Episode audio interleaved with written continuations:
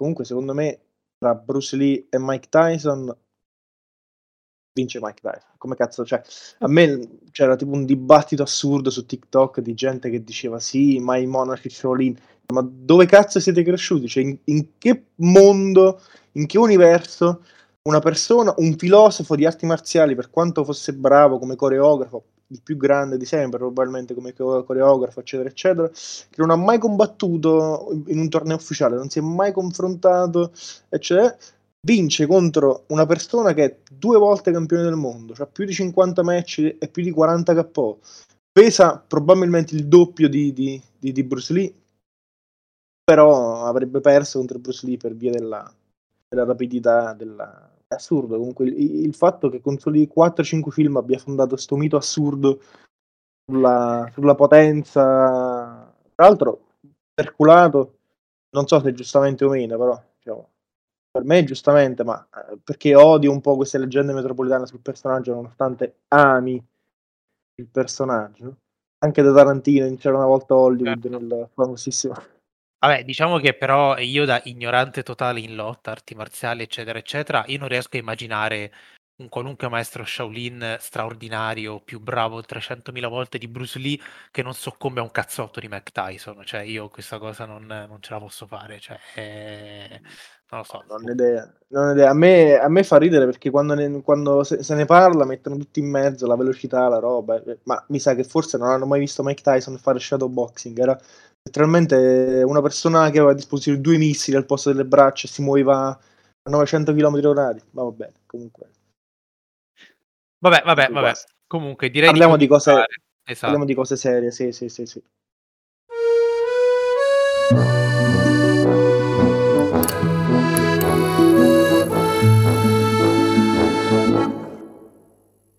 La puntata di oggi è una monografia, eh, come si è capito dalle nostre numerose anticipazioni, e soprattutto, eh, in realtà forse dalla prima stagione diciamo di voler fare una monografia su un attore, l'avevamo detto perché io e Simone volevamo farla su Nicolas Cage, non si è mai fatta su Nicolas Cage, però oggi la facciamo su un, un personaggio che definire attore è poco perché era una specie di mito incarnato, e che è Bruce Lee. Eh, volevo fare il figo e dire il vero nome di Bruce Lee, ma non ho aperto la pagina Wikipedia qui davanti e quindi ci teniamo Bruce Lee. E, e un, aveva, aveva, un altro nome, ovviamente, questo era un nome d'arte. E Bruce Lee, come sappiamo, ha fatto una quantità industriale di filmettini prima di diventare famoso in ruoli da comprimario e poi ha fatto una quantità industriale di film dopo la morte da protagonista senza, averne, senza aver preso parte neanche a mezzo. Quindi una carriera veramente strana se ti metti nel mezzo di queste due, queste due situazioni, trovi eh, 4 film, barra 5, uno incompleto, e di questi quattro film uno anche da regista, che sarebbe L'urlo di Chen terrorizza anche l'Occidente. E, e quindi, insomma, eh, sono qui con Paolo e siamo due discreti fan, anzi Paolo è grande fan, direi. E Bruce Lee è veramente un personaggio... Eh, un fenomeno stranissimo perché questo questo attore filosofo di arti marziali che ha fatto pochissimi film e ha fondato una mitologia e arriva in pieno sulla cresta dell'onda proprio poco prima di morire, rimanendoci poi per quasi un decennio dopo la morte, diciamo, forse anche di più, e adesso è diventato una, una totale leggenda che ha praticamente diffuso in Occidente il, il concetto di arti marziali eh, nonostante lui poi non fosse un vero e proprio artista marziale e soprattutto non, eh, come dire, non prediligesse eh, una particolare arte marziale. Lui aveva studiato un po' tutto, faceva una specie di lotta fusion anche nei suoi film, mischiava vari tipi di lotte differenti, so che ne ha fondata anche una sua che era a sua volta fusion, il Jeet Kune Do, però lo pronuncio sicuramente male, Paolo ne saprà più di me, e fa un paio di film a Hong Kong che diventano molto famosi, poi fa il suo film da regista, poi il film in Occidente che è i tre dell'Operazione Drago e poi muore e avviene con l'Operazione Necrofila strana, che è l'ultimo combattimento di Chen, di cui dopo parliamo. Eh, però, insomma, a parte questo, i, i tre, il, il, film, il, primo film sarebbe eh, Il furore della Cina colpisce ancora, se non sbaglio, che è eh, The Big Boss in inglese. The Big Boss, sì. Esatto. The Big Boss e, e che del 71 di Low Way e Lo Wei dirige anche Dalla Cina con furore, il cui titolo internazionale è The Chinese Connection, però in realtà poi ho visto che ha anche altri titoli, eh, Fist of Fury forse, non, insomma varie, varie cose. E nello stesso anno la regia è l'Uro di Chen, cioè Way of the Dragon, poi Enter the Dragon e poi eh, The Ga- Game of Death, di cui peraltro esiste anche la versione Redux uscita pochi anni fa, che contiene solo i 36 minuti di tutto il girato, eh, proprio a firma di Bruce Lee, e che è un film super astratto perché c'è, c'è lui che deve superare questi livelli, eh, questi piani in una pagoda come i livelli di un videogioco ed è diventato una, qualcosa di iconico, incredibilmente iconico, anche se ripetiamo l'intero film non è affatto responsabilità di Bruce Lee. E quindi va bene, cosa vogliamo fare Paolo? Andiamo in ordine cronologico? Come vogliamo fare? Organizziamoci. Ma sì, direi, direi che secondo me possiamo permettercelo, essendo pochissimi film, quindi possiamo, possiamo tranquillamente andare in ordine cronologico, poi diamo potere all'entropia, quello che ne esce ne esce. Esatto, tranquillamente esatto. Fare, possiamo tranquillamente fare così. Esatto. E allora e... il furore della Cina. Bene. Il furore della Cina, che Va. è un film, devo dire, violentissimo, nel senso che è pieno di sangue, non è, non è così scontato, perché in realtà gli altri film sono più puliti come lotta, però nel furore della Cina c'è questa cosa che lui, innanzitutto, tipo per i primi 40 minuti non, non, insomma, non, non alza un dito, Bruce Lee, eh, perché ha promesso tipo alla madre che non avrebbe fatto a botte, si vede che è uno abbastanza attaccabrighe, e ha pure al collo un ciondolo, no? Che mm, a un certo punto si rompe a, a significare che è, è, è, arrivato il momento di menare mazzate. E, mm, e quindi quando comincia a menare mazzate, eh, poi la cosa si fa abbastanza, abbastanza tosta, cioè proprio alla fine c'è una specie di carneficina, è una cosa... Infatti volevo anche di- dire questa cosa per sapere tu cosa ne pensi. I primi due film eh, L'Uno di Chen è un film quasi serafico, quasi pacifico, molto pulito, è proprio la filosofia di Bruce Lee. Però nei primi due film lui non è per niente uno stereotipo sull'artista marziale, nel senso che è, è, è incazzato nero, non ha niente di, di zen sì. all'interno, mena proprio alla grande, è anche impulsivo, anche troppo, eh, soprattutto nel, nel, secondo, però anche in questo primo. E, e quindi in realtà è, è come dire, è un numero di contraddizioni anche in questi film, no?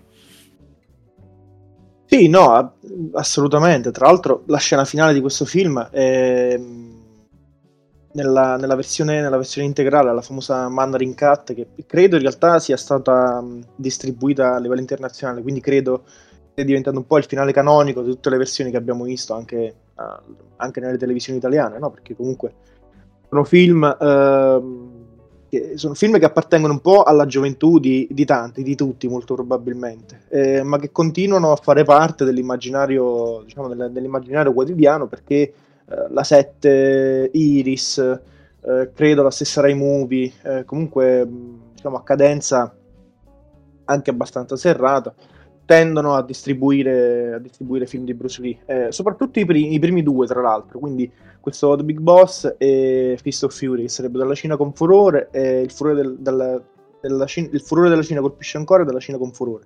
È assurdo perché i titoli italiani fanno un po'... tendono un attimo a confondere le cose. Sembra che Fist of Fury sia il prequel del, del, esatto. dell'altro film. Vabbè, comunque... Ehm, digressione a parte, sì, sono, sono abbastanza d'accordo e... In realtà eh, questi due film sono sono abbastanza emblematici della figura, della figura di Bruce Lee eh, di quello che stava cercando di, di rappresentare un po' nell'immaginario, nell'immaginario diciamo, occidentale.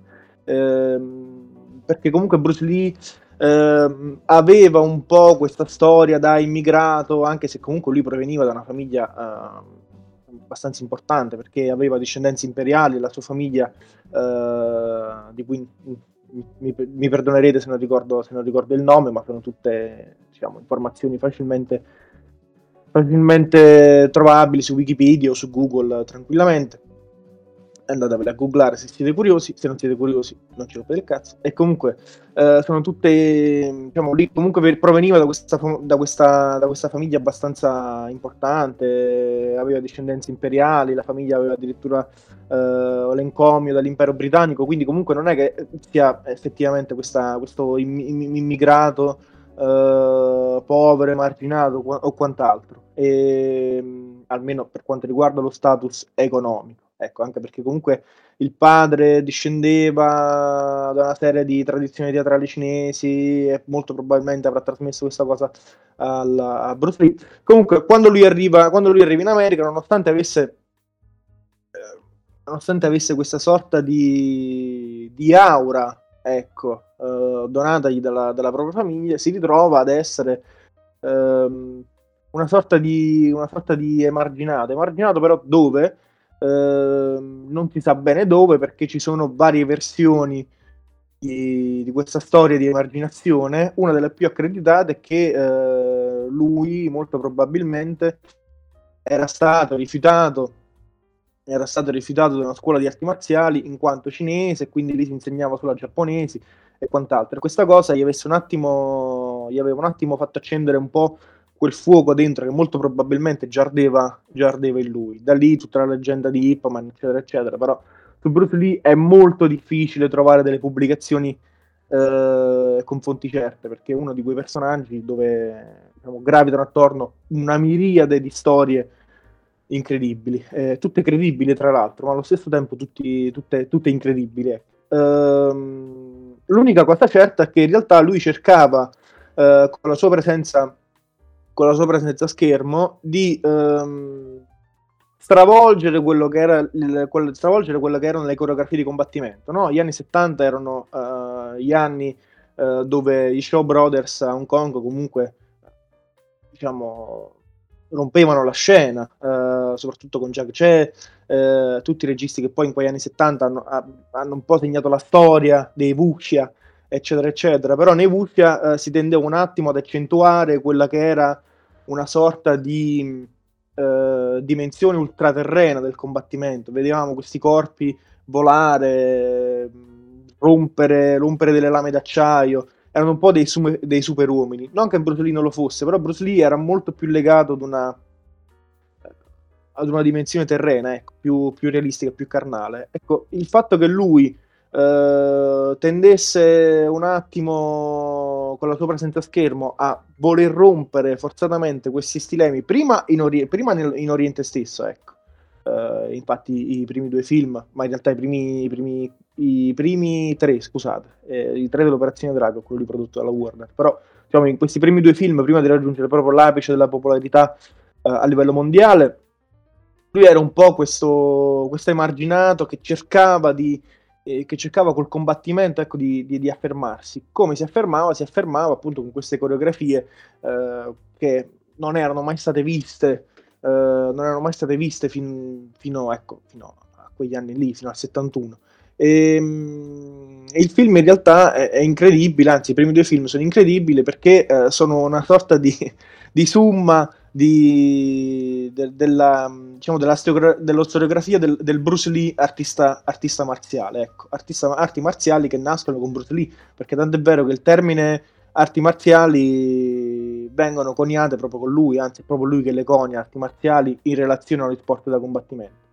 Ehm, ho detto il film è assurdo perché nei primi 40-45 minuti dove comunque Bruce Lee eh, fa da stante, è una stante ai combattimenti, eh, il film ha questi momenti eh, incredibili perché ci sono questi momenti di, di indagine, eh, alcuni momenti che sono horror addirittura, eh, che ne accentuano anche un po', ne accentuano anche un po' quel ruolo di Bruce Lee che forse spesso tenuto anche giustamente perché il, il suo lato da combattente eh, era abbastanza esuberante, tenuto spesso da parte, che era quello lì del, del Bruce Lee Detective, no? dove in quasi tutti i suoi film, anzi diciamo in tutti i suoi film da famoso, lui è il detective in questi due film, eh, in Fist of Fury dove lui va alla ricerca dei maestri eh, che hanno oltraggiato la sua scuola, la sua scuola di arti marziali, ehm, in The Way of Dragon, nei tre dell'Operazione Drago addirittura, e quindi ci sono anche questi aspetti qui della vita di Bruce Lee che questi due film tendono un attimo un po' a,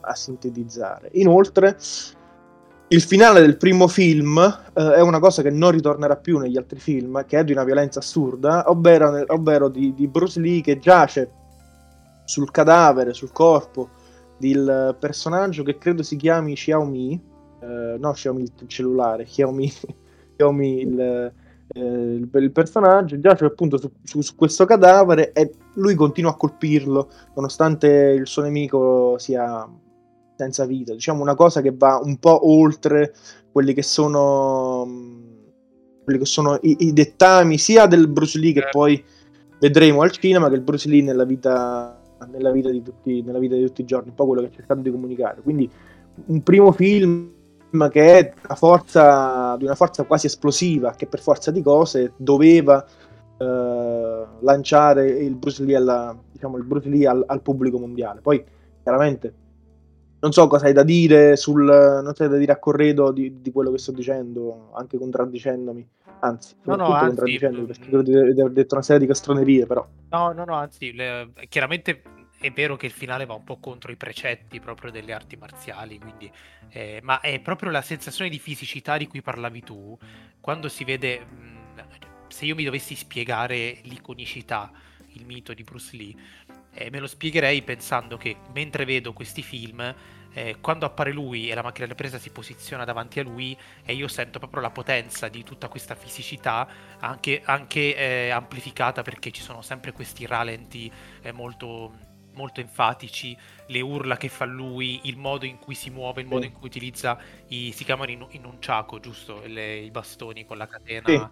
Sì. tutta questa esplosione di fisicità è straordinaria perché soprattutto in questo primo film, eh, soprattutto se lo vedi per primo, magari io adesso non l'ho visto per primo, però ripensandoci, eh, perché ehm, esplode in questa maniera incontrollata alla fine, come se lui fosse non una persona, un attore, un artista marziale, però proprio la potenza pura, l'energia pura. E quindi tu vedi questa energia che si sprigiona e, e, e questo chiaramente è un proprio un fenomeno visivo straordinario. Infatti, eh, sottolineiamolo, eh, è vero che il, il, questi due, i primi due film sono eh, firmati da Loway, però comunque Bruce Lee eh, scrisse la sceneggiatura insieme a Loway ed è comunque sempre l'autore delle coreografie delle scene d'azione.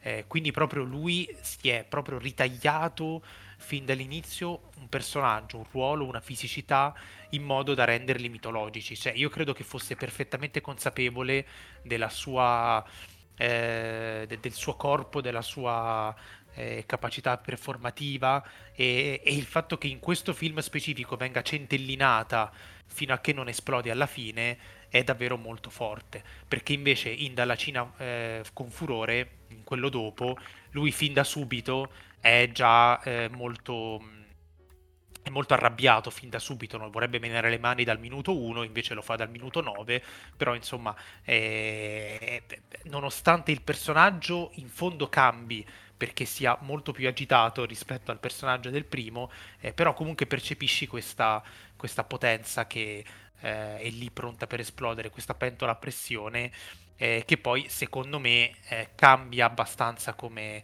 eh, come idea eh, già nel terzo film, ma rimane l'idea quando sei ehm, davanti a, all'immagine, eh, mi rimane proprio l'idea di tu che vieni colpito da questa potenza. Ad esempio, una, un'altra cosa è come in certi casi ehm, la macchina da presa, immagino su suggerimento dello stesso Bruce Lee, eh, sia proprio all'interno della lotta. Eh, questa cosa poi si accentua negli ultimi film, no?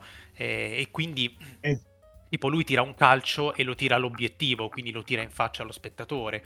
Eh, oppure è pieno di queste soggettive eh, di quelli menati e non di Bruce Lee.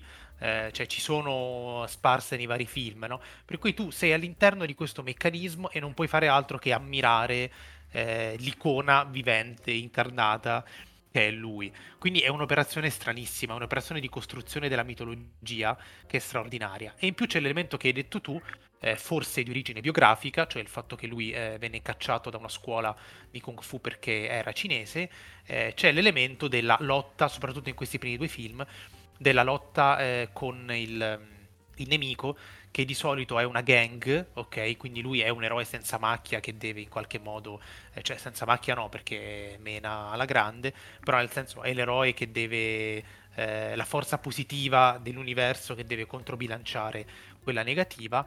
Nel secondo, dalla Cina con furore, c'è proprio il, il, l'elemento politico perché lui è il membro di una scuola di arti marziali che è nella Cina occupata dal, dall'invasore giapponese e eh, lui viene proprio, i cinesi vengono insultati continuamente per tutto il film con epiteti razzisti da parte dei, eh, degli altri protagonisti giapponesi e, e, quindi la lotta che lui eh, mette in atto è non solo per vendicare il suo maestro, che tra l'altro è un personaggio realmente esistito, poi magari questa cosa la dice meglio Paolo, e, ehm, però è proprio anche per vendicare la sua nazione. E quindi c'è questa questo, questa politicizzazione, eh, questa creazione di un mito post-coloniale che lo rende un,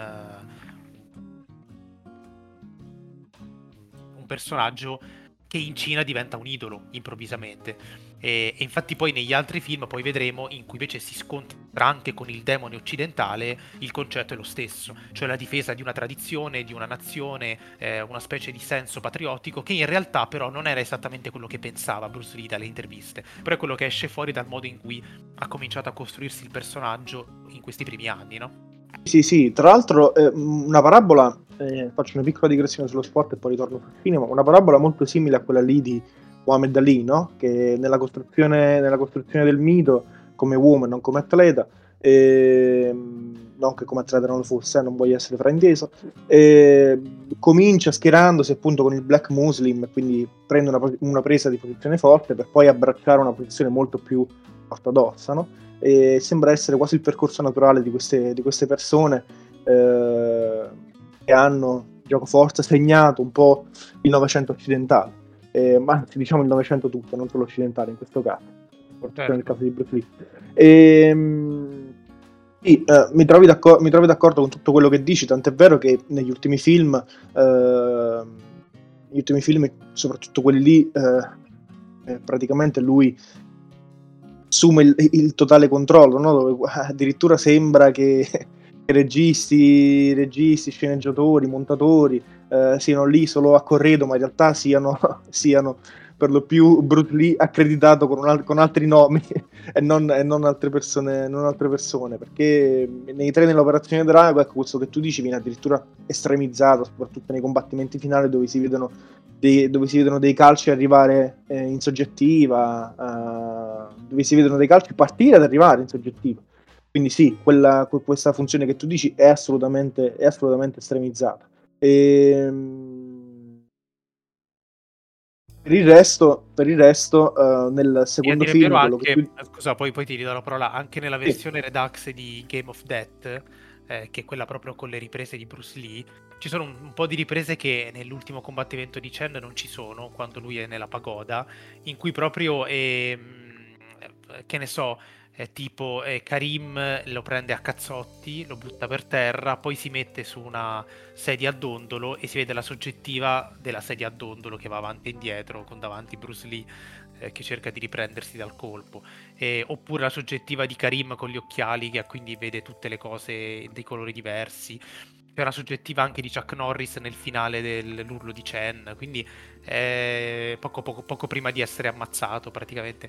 Quindi in realtà insomma, qua e là sono sparse queste cose, specialmente se eh, la mano totale ce l'ha Bruce Lee, eh, sono molto presenti, no? Una sorta di, di rivoluzione quasi dadaista, no? Però de- negli anni 70, sembra tipo Anthrax di René Claire nella scena del, del, fucile, del fucile puntato, puntato all'obiettivo. E... Sembra un po' prendere da quella lezione lì. Ehm... Ma in realtà ritornando un po' al discorso, al discorso post-coloniale che, che, che, ne stavi facendo, di cui tu sei sicuramente più preparato di me per affrontarlo, e c'è una scena secondo me bellissima, è diventato un po' eh, l'emblema della carriera di Bruce Lee.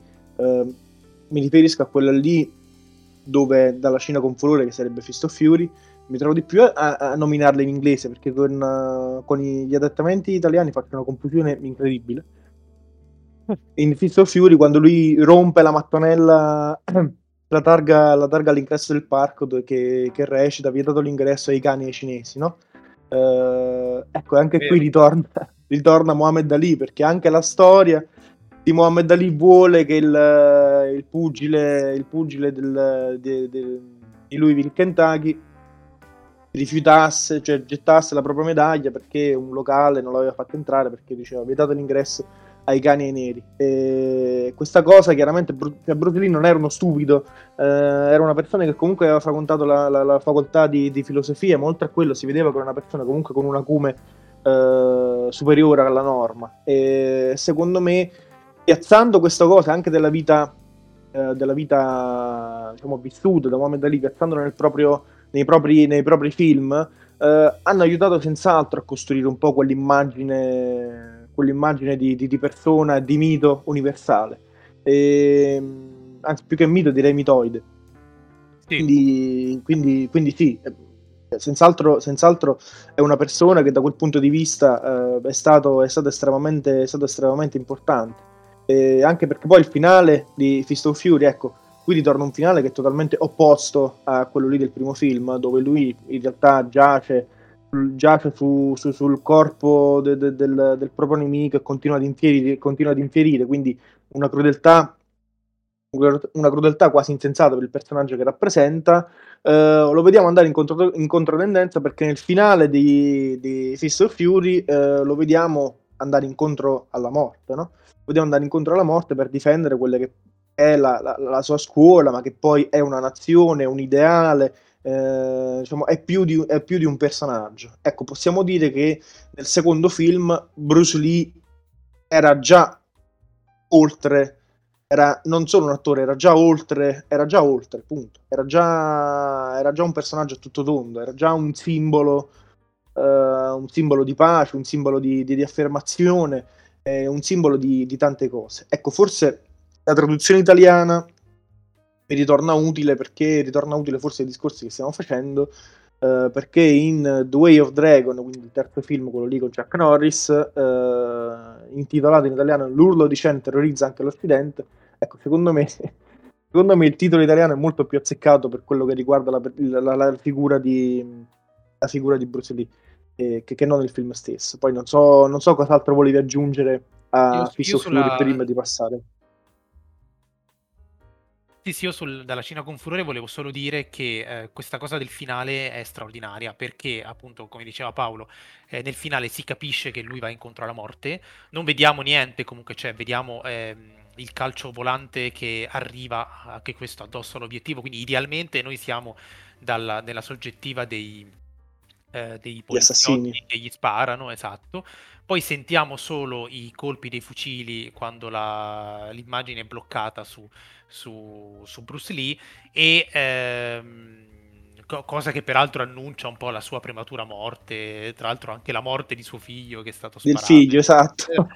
quindi esatto. tutta questa, questa, questione qui e, e, quindi in un certo modo di tutti i film dalla Cina con furore, che forse è anche il più bello, forse, so che a Paolo piace molto, eh, è anche... Quello più disperato, cioè il fatto che lui fin dall'inizio sia arrabbiato, che commetta fin dall'inizio una serie di leggerezze, eh, utilizzando proprio la violenza come sfogo di, di, un impulso di rivalsa, di vendetta, perché è una vera e propria vendetta sociale, e alla fine vada incontro alla morte, lo rende veramente un film eh, disperatissimo. E non è un caso, secondo me, che invece L'urlo di Chen, che è il suo primo e in realtà unico film da regista, sia così diverso, perché il personaggio di Bruce Lee nell'urlo di Chen è un personaggio eh, quasi che quasi scende dalle nuvole da quanto è ingenuo, da quanto è, è, è, un, è un, un, grosso bambinone, no? Che si trasforma, sì. anche qui il contrasto è fatto apposta, si trasforma in potenza quando eh, si mette in posizione da, da combattimento. E, ehm, e quindi anche in questo film lui a un certo punto con Nunchaku affronta e anche a mani nude affronta tantissime persone che vanno uno, uno, uno ognuno addosso a Bruce Lee e lui riesce a ucciderli tutti. E, però è, è, proprio un personaggio mh, molto, molto più piatto, però in senso buono. Cioè, io penso che l'idea di Bruce Lee fosse quella di. Ehm, rappresentare eh, qualcuno di totalmente innocente e che prende in mano la situazione solo davanti a un'ingiustizia palese. Eh, e quindi un personaggio molto più positivo, volendo, rispetto a quello di Dalla Cina con Furore.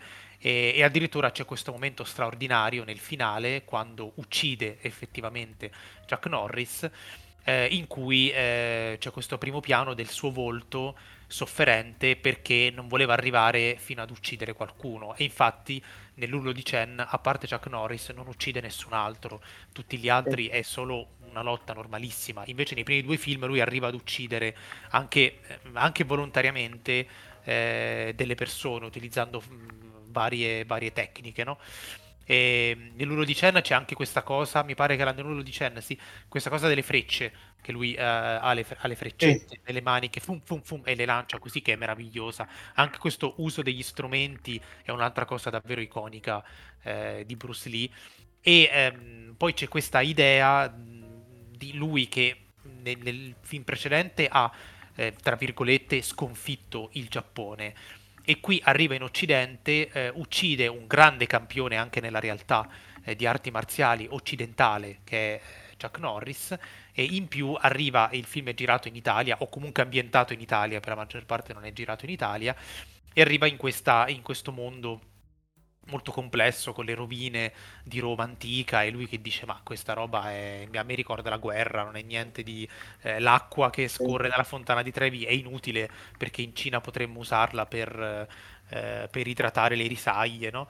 E quindi è un personaggio davvero semplicissimo, mega, proprio basic, mega ingenuo e, e quindi noi non facciamo altro che apprezzare il fatto che eh, per contrasto quando lotta sia veramente una specie di animale delle arti marziali, con questo urlo che poi c'ha anche un nome, non so, non so come si pronunci, eh, questo urlo straordinario e questo, mh, questa lotta finale nel Colosseo con il gatto che li osserva e lui che strappa i peli a Chuck Norris, che insomma è, c'è anche un certo senso dell'ironia che nei primi due film mancava un po', no?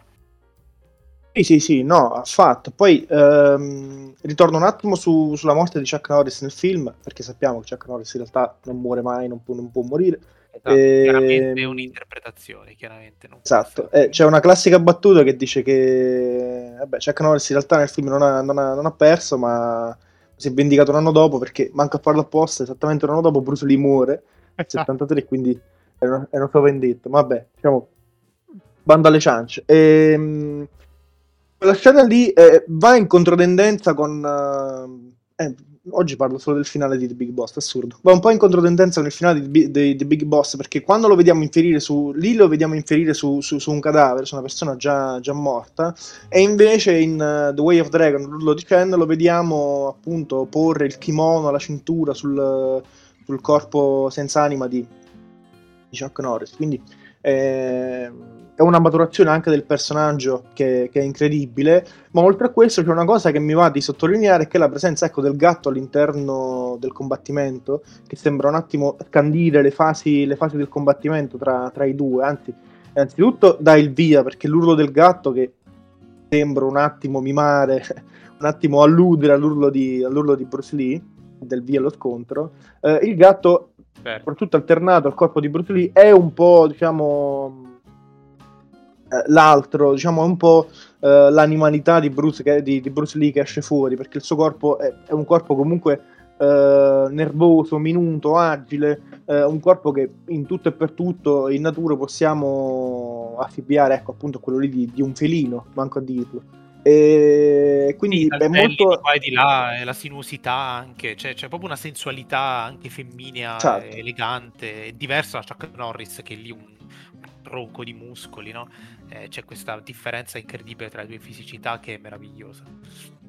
Esatto, quindi eh, era anche un regista molto sottile, perché mi pare che... No, mi pare, anzi no, mi pare, non mi faccio una brutta figura con chi mi ascolta sembra che non mi informi. Eh, l'urlo di Chen è girato da Bruce Lee, eh, quindi eh, è un regista, è un regista molto, molto sottile, molto elegante, molto, che, che sa sottintendere le cose, quindi non è solo un regista di arti marziali, non è solo un regista del cinema di menare classico, ma anche un regista che comunque è un regista dei corpi, soprattutto anche tutto il lavoro sul sound design che viene fatto quando i due fanno riscaldamento all'interno del Colosseo, no? uh, il lavoro di sound design quando Bruce Lee dà i pugni per riscaldarsi diciamo, nel vuoto e, e dà una pervenza di, di supersonico, quelli lì sono dei, dei rumori uh, che avvengono quando, delle, quando, degli oggetti si muovono a delle velocità diciamo, inaudite, e quindi danno anche questa pervenza di, di, di superumano, di di, superumano, di, uomo in grado di, fare cose che altri uomini non possano. E poi chiaramente il Colosseo serviva un attimo per, per contenere un po' l'ego, de, l'ego del personaggio Bruce Lee perché Bruce Lee me cioè, di incredibile anche questa. Sì, sì, sì, sì, sì. Eh, combattere, combattere contro il nemico, tra, intendetelo tra molte virgolette, occidentale all'interno del Colosseo dove si scontravano i gladiatori, secondo me eh, per quello che abbiamo visto al cinema, per quello che abbiamo letto, per il Bruce uomo è, è stato tipo l'apice del, diciamo, dell'ego. Del, de, dell'ego, esatto. E, ehm, Infatti non è quindi, un caso quindi... che il... tu hai citato la, la questione di, eh, di, Bruce Lee che eh, posa il kimono sul cadavere del, dell'avversario sì. e questa è un'idea molto più vicina a una idea di, eh, di pace, di, di eh, come dire, di superiorità morale che c'è nelle arti marziali rispetto a quella dei primi due film. Eh, cioè, in un certo senso, quando Bruce Lee prende la mano e fa lui la regia, comincia davvero a costruire, poi non ha avuto modo di farlo eh, ulteriormente, comincia davvero a costruire il, ehm, eh, quella filosofia molto ehm, molto serafica, molto eh, razionale, poco impulsiva, di cui invece parlava spesso nelle interviste. Eh, e questo si vede anche nella, nella, versione Redux di Game of Death, quando lui affronta Karim e Karim ha problemi, è tipo fotofobico, ha problemi con la luce. Eh, lui un po' sfrutta questa cosa e poi cerca di dirgli tipo, vabbè, ma... Eh, cioè nel senso lascia perdere, fammi andare avanti, non, non insistere, è come se lo volesse graziare, poi ovviamente eh, non, non, avviene, eh, però c'è questa idea di fondo che è diversa da quella potenza pura, però davvero eh, cattiva, mossa anche da istinti personali eh, che anima i primi due film. Il fatto che nell'undicenne lui non sia poi mosso tantissimo da istinti personali, anche se c'è un senso di giustizia rispetto a cose che accadono ai suoi parenti, ai suoi amici, eccetera, eccetera, però in realtà lui le vive con un senso di, eh, di, di di superiorità che nello stereotipo occidentale è tipica della, eh, del misticismo orientale eh, e poi quindi proprio quando è costretto a menare le mani lo fa però sempre con rispetto dell'avversario in qualche maniera. Eh, quindi eh, ci sono comunque delle è, è, vero che c'è un fil rouge dato dalla presenza imponente e dal modo di combattere di Bruce Lee, però ci sono delle lievi differenze e si può capire come magari è stata una carriera brevissima, però se fosse durata di più, come avrebbe voluto che lui evolvesse il suo personaggio, no? Cioè lo si può un po' intuire dall'Ulo di Chen, secondo me, essendo insomma, film da lui firmato in, in toto.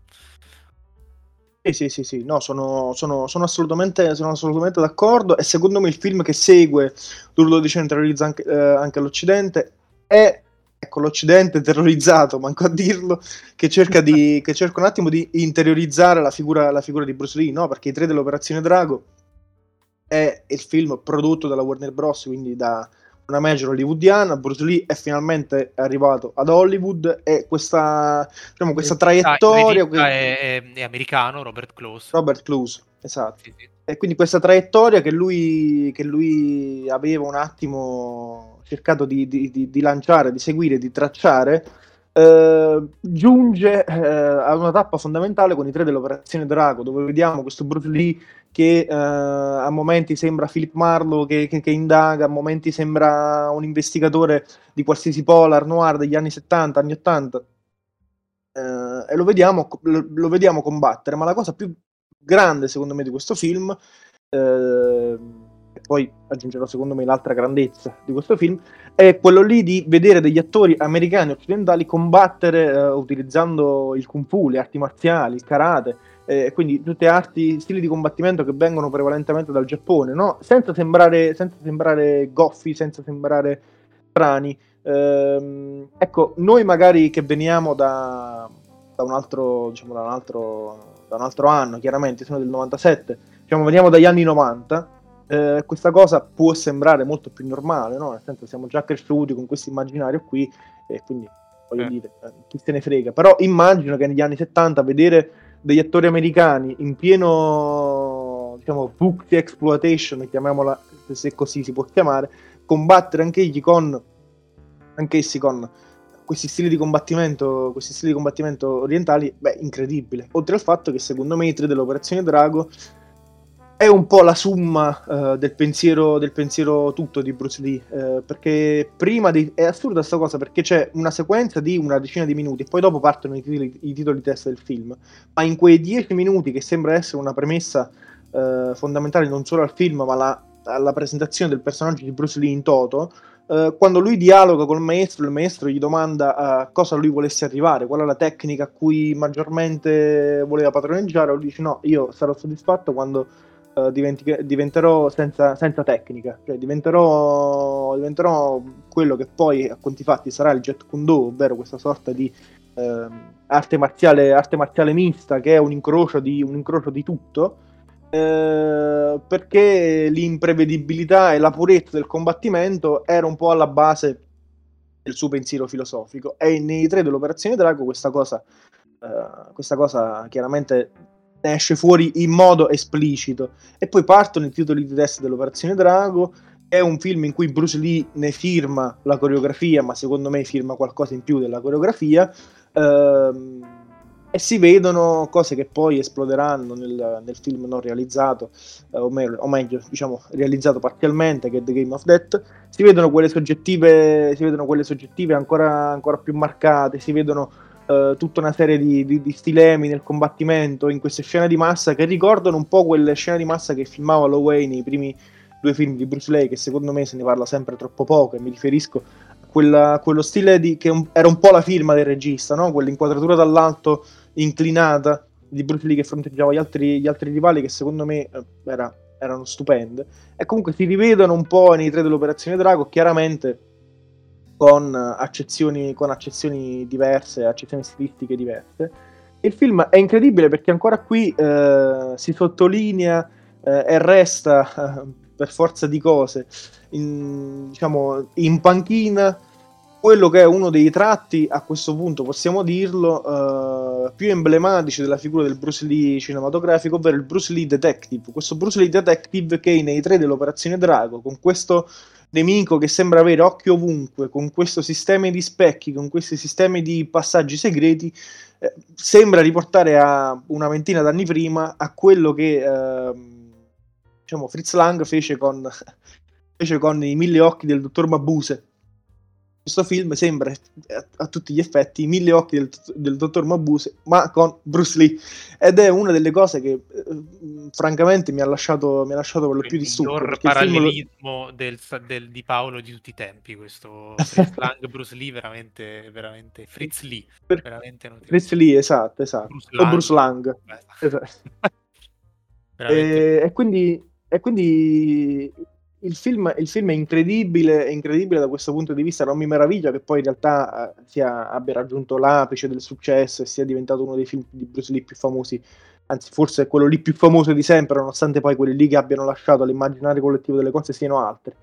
E... Ehm, è, un film, è un film che secondo me ingloba Tukur l'emblema, l'icona di Bruce Lee, anzi l'emblema, l'icona è un'altra cosa, di Bruce Lee eh, in Occidente e la rende, finalmente no, però la rende, la rende occidentale, ecco, la rende universale più che, che, occidentale. Quindi questo qui secondo me è un film eh, importante perché è un film estremamente teorico e non fa nulla per nascondere quello, quello che è la sua natura, ovvero quello lì di essere un film teorico sulle arti marziali, ma su Bruce Lee più che sulle arti marziali ed è un film ehm, che in realtà è molto, più, è molto più sottile di quello che sembra, perché come dicevo, tutta la funzione investigativa, tutta la struttura uh, del, del, cattivo, del villain, di cui non ricordo il nome, eh, sto facendo proprio la figura del, dello spettatore, del podcaster informato, uh, ricorda quello lì appunto dei mille occhi del dottor Mabuse. E, quindi il film ricorda, è, è abbastanza dichiarato, però tutto il film ricorda anche i film di, di James Bond, perché Comunque sì, sì, questa, sì. questa atmosfera da spy story, il cattivo che ha al posto delle mani le lame, cioè una cosa veramente da, delle cose trescione alla James Bond, ed è quindi il, la, la, la, figaggine di questo film, la dico proprio così, è il fatto che ci sia un mix in realtà di, di generi e di stanze diverse, eh, Paolo parlava anche del, del, della natura da detective story, e, e in mezzo ci sia Bruce Lee che fa cazzotti con altri occidentali. E quindi è letteralmente il, il, film, essendo questo mix di generi e di, anche di attori, che c'è John Saxon, eh, Robert Wall, quindi attori che vengono da, da, eh, dal cinema di genere americano, e, è proprio l'immaginario eh, occidentale, americano, che si piega completamente alla Bruce Exploitation, cioè alla, al ehm, all'immaginario del kung fu come in quel brevissimo lasso di tempo si era, eh, si era eh, imposto con Bruce Lee. Eh, e quindi poi sono, c'è questa atmosfera che, infatti, la trama è molto più complicata rispetto agli altri film che abbiamo citato, perché non rientra nella semplicità del genere di Kung Fu, ma ci sono appunto eh, le spie, c'è l'isola in cui avviene il torneo, il traffico di droga, eh, tutte, tutte, queste i, i, cattivi che sono molto cattivi, molto stereotipati eh, da film di genere americano e, no, e quindi diversi dallo stereotipo che, ci, che, c'è nei cattivi degli altri film che abbiamo nominato, e, e quindi c'è tutto questo. Eh, poi c'è tutta una parte flashback sulla sorella di Bruce Lee che viene uccisa, no? E quindi. Mh, mm, è, straordinario come il film abbia vari livelli proprio narrativi, non perché è particolarmente complesso a livello filosofico, però proprio a livello narrativo, eh, e in mezzo ci siano questi combattimenti di Bruce Lee. E la cosa però non è non risulta strana la visione, cioè è perfettamente amalgamata. Eh, infatti, ripensandoci adesso che ne stiamo parlando, è veramente un gran bel film. Sono stato poco generoso con uh, i voti su Letterbox. Sì, perché tra parentesi ricordiamo che sono tutti disponibili nel catalogo Prime, che è stato il motivo per cui ci è venuto in mente di eh, recuperare il, il, mito Bruce Lee.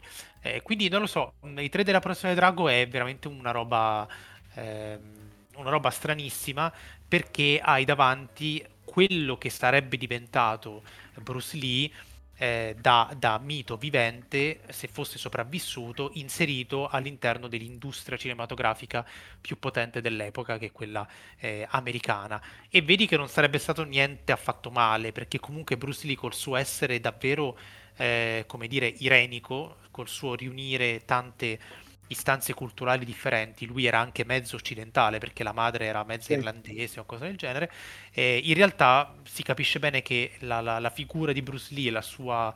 Ehm, il suo personaggio sono perfettamente inseribili in qualunque contesto perché proprio lui riesce a trascinare tutto il film eh, insieme a lui. E d'altronde aveva, aveva, cominciato ad avere successo lui come comprimario in eh, in un film sull'ispettore Marlowe e in una serie tv The Green Hornet, il calabrone verde, no? La, il supereroe. Quindi eh, comunque lui nell'immaginario occidentale aveva cominciato a lavorare.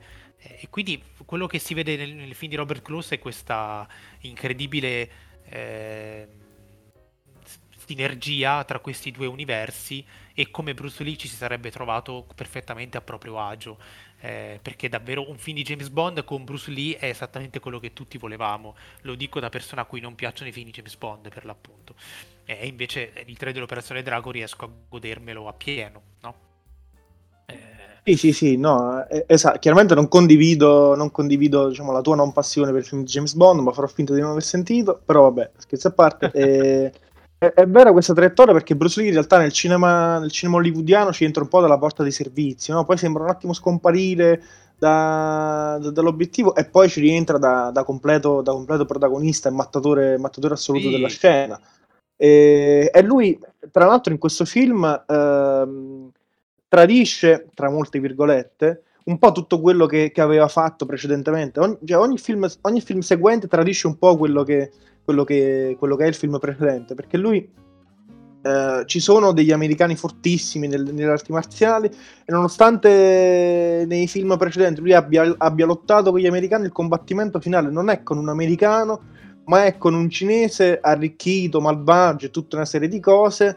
Eh, deve essere combattuto alleandosi con gli americani. Quindi ehm, sì, cioè, ogni film... Questione... esatto, t- tutto la il Cina film... buona, la Cina cattiva.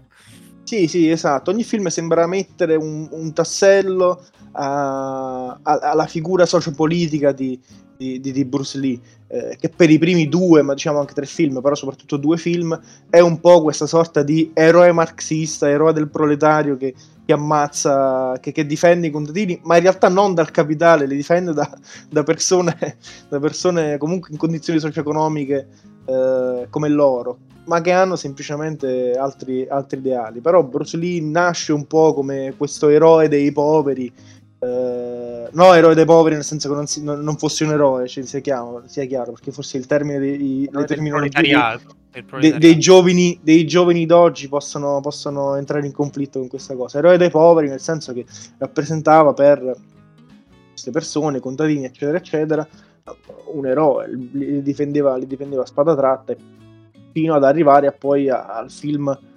incompiuto Uh, eh, infatti parliamo di questa, di, de, per, per, chiudere di, questo, di questa vera e propria violenza non di Bruce Lee ma su Bruce Lee che è l'ultimo combattimento di Chen che è una roba veramente un film veramente strano. The Game of Death c'è, ci sono al, nel finale ci sono dei pezzi eh, interi di quello che aveva girato Bruce Lee, però per il resto è un film realizzato con eh, effetti speciali discutibili, cloni di Bruce Lee a interpretarlo con occhiali che coprono il viso.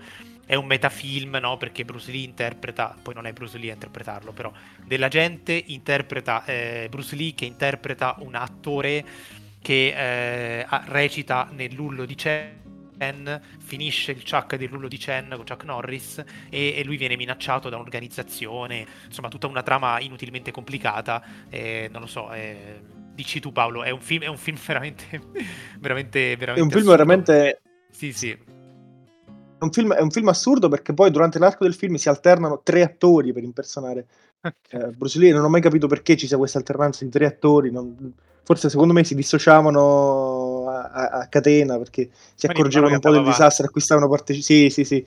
Ehm, e il film, tra l'altro, presenta spezzoni del vero funerale, del vero funerale di Bruce Lee, quindi una violenza, una violenza a tutto tondo, inaudita. Eh, la trama del film diciamo, è, è, abbastanza semplice. Bruce Lee finisce di girare l'urlo di Chen, viene minacciato, Uh, viene sparato da queste persone. Tra l'altro, viene sparato. E nella sequenza in cui viene sparato, utilizzano il finale di The Fist of Fury della Cina. Che lo rovinano completamente perché il bello rovinano completamente. era la sospensione, no? E invece loro continuano a girarlo e esatto, inseriscono in esatto. un contesto assurdo. Comunque, Bruce Lee viene sparato e gli viene applicato una sorta, no, una sorta, gli viene applicato una, un lavoro di chirurgia facciale per modificarne i connotati e, e, per vendicarsi, chiaramente per fare questa, questa ennesima operazione da, da, da detective, ma manco a dirlo. Eh, però interpretano Bruce Lee tre, person- tre attori completamente differenti che chiaramente non gli somigliano manco per niente per ovviare la cosa gli piazzano degli occhiali da sole eh, durante, durante, ogni attività quotidiana anche durante i combattimenti eh, persone che pigliano cazzati in faccia e non si spaccano gli occhiali da sole quindi un altro tratto da superuomo di, di Bruce Lee, però non era Bruce Lee, quindi erano personaggi ancora più incredibili di Bruce Lee a quanto pare, fino ad arrivare poi chiaramente alla parte finale dove c'è questa associazione, mi pare fosse coreana, eh, comunque diciamo questa associazione eh, di malavitosi che minaccia Bruce Lee e lo costringe a combattere in questa sorta di combattimento a scorrimento in questa pagoda Uh, e qui finalmente cominciano i 36-38 minuti di girato del vero Game of Death che sono di una bellezza abbacinante perché sono i 38 minuti più belli, più sciagurati probabilmente per la storia, per la storia produttiva che c'è dietro,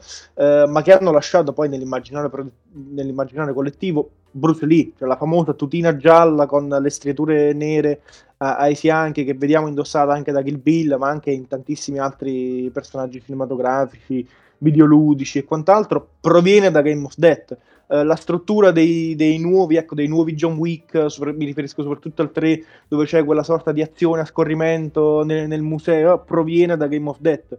Un film che sono 36 minuti che possiamo chiamare quasi un video saggio, perché uh, diventano una sorta di saggio sulle arti, sulle arti marziali, eh, su come debba essere fatto un certo modo di un certo cinema, un certo cinema action eh, ed è talmente astratto che a momenti ricorda un po' il, il Suzuki di qualche anno prima di, di Tokyo Drifter a momenti eh, quindi è una ro- com'è? Sì, sì, no, sono d'accordo. Questa cosa dell'astrazione è quello che rende bellissimi. Proprio quando tu li guardi a parte e quindi ti dimentichi della trama fittizia che ci hanno messo sopra, veramente, sono veramente straordinari questi quei 36 minuti perché proprio perché sono astratti, sono scorrelati da tutto. Tu eh, si torna al discorso di prima, guardi la potenza iconica di Bruce Lee nel pieno delle sue, eh, de- della sua funzionalità e ti rendi conto anche del mezzo che è sia la macchina da presa che il suo stesso corpo, di come Bruce Lee utilizza bene questi mezzi eh, e di come avrebbe potuto utilizzarli ancora meglio, perché proprio vedi un'evoluzione eh, anche registica rispetto all'urlo di Chen. Quindi sì. è veramente un, un, prodotto straordinario. Consigliamo di vedere la stato... versione esatto. solo con questo, con questo pezzo. Ma consigliamo soprattutto di, di vedere la versione. Cioè, io personalmente mi sento di consigliare di, di rivedere la versione completa, tra molte virgolette, che sicuramente molti di voi avranno visto su Italia 1, sui vari eh, canali che la tele- televisione italiana presenta, eh, e di rivederla, di rivederla con un'altra consapevolezza, perché io l'ho rivisto qualche anno fa, dopo il video incredibile di Yotobi, che vi consiglio di, di, di rivedere, e, e, non ricordavo tutte queste robe perché l'ho, l'ho visto con l'innocenza di, di, un bambino che viveva diciamo, nel mito di Bruce Lee e quindi tutte queste brutture non le, non le ho viste. E, però rivedendolo ora effettivamente è un film igno- ignobile, ma, ma no dal punto di vista, non solo dal punto di vista estetico, ma soprattutto dal punto di vista legale, perché comunque credo sì, ci, siano, ci siano state dispute, dispute incredibili della, riguardo la scena del funerale. Sì, sì, e... sicuramente. sicuramente. Diciamo che, ecco, per chiudere possiamo dire che l'ultimo combattimento di Chen è la dimostrazione lampante, plastica, di cosa succede al, al mito quando viene fondato.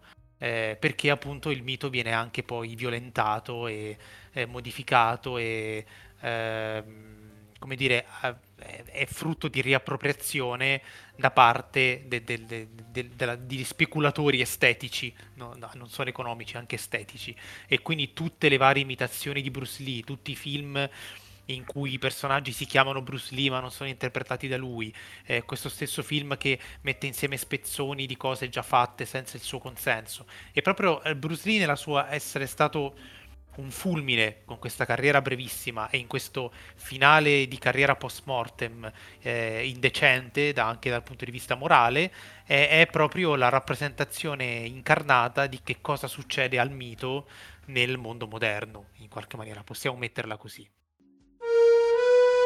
Bye.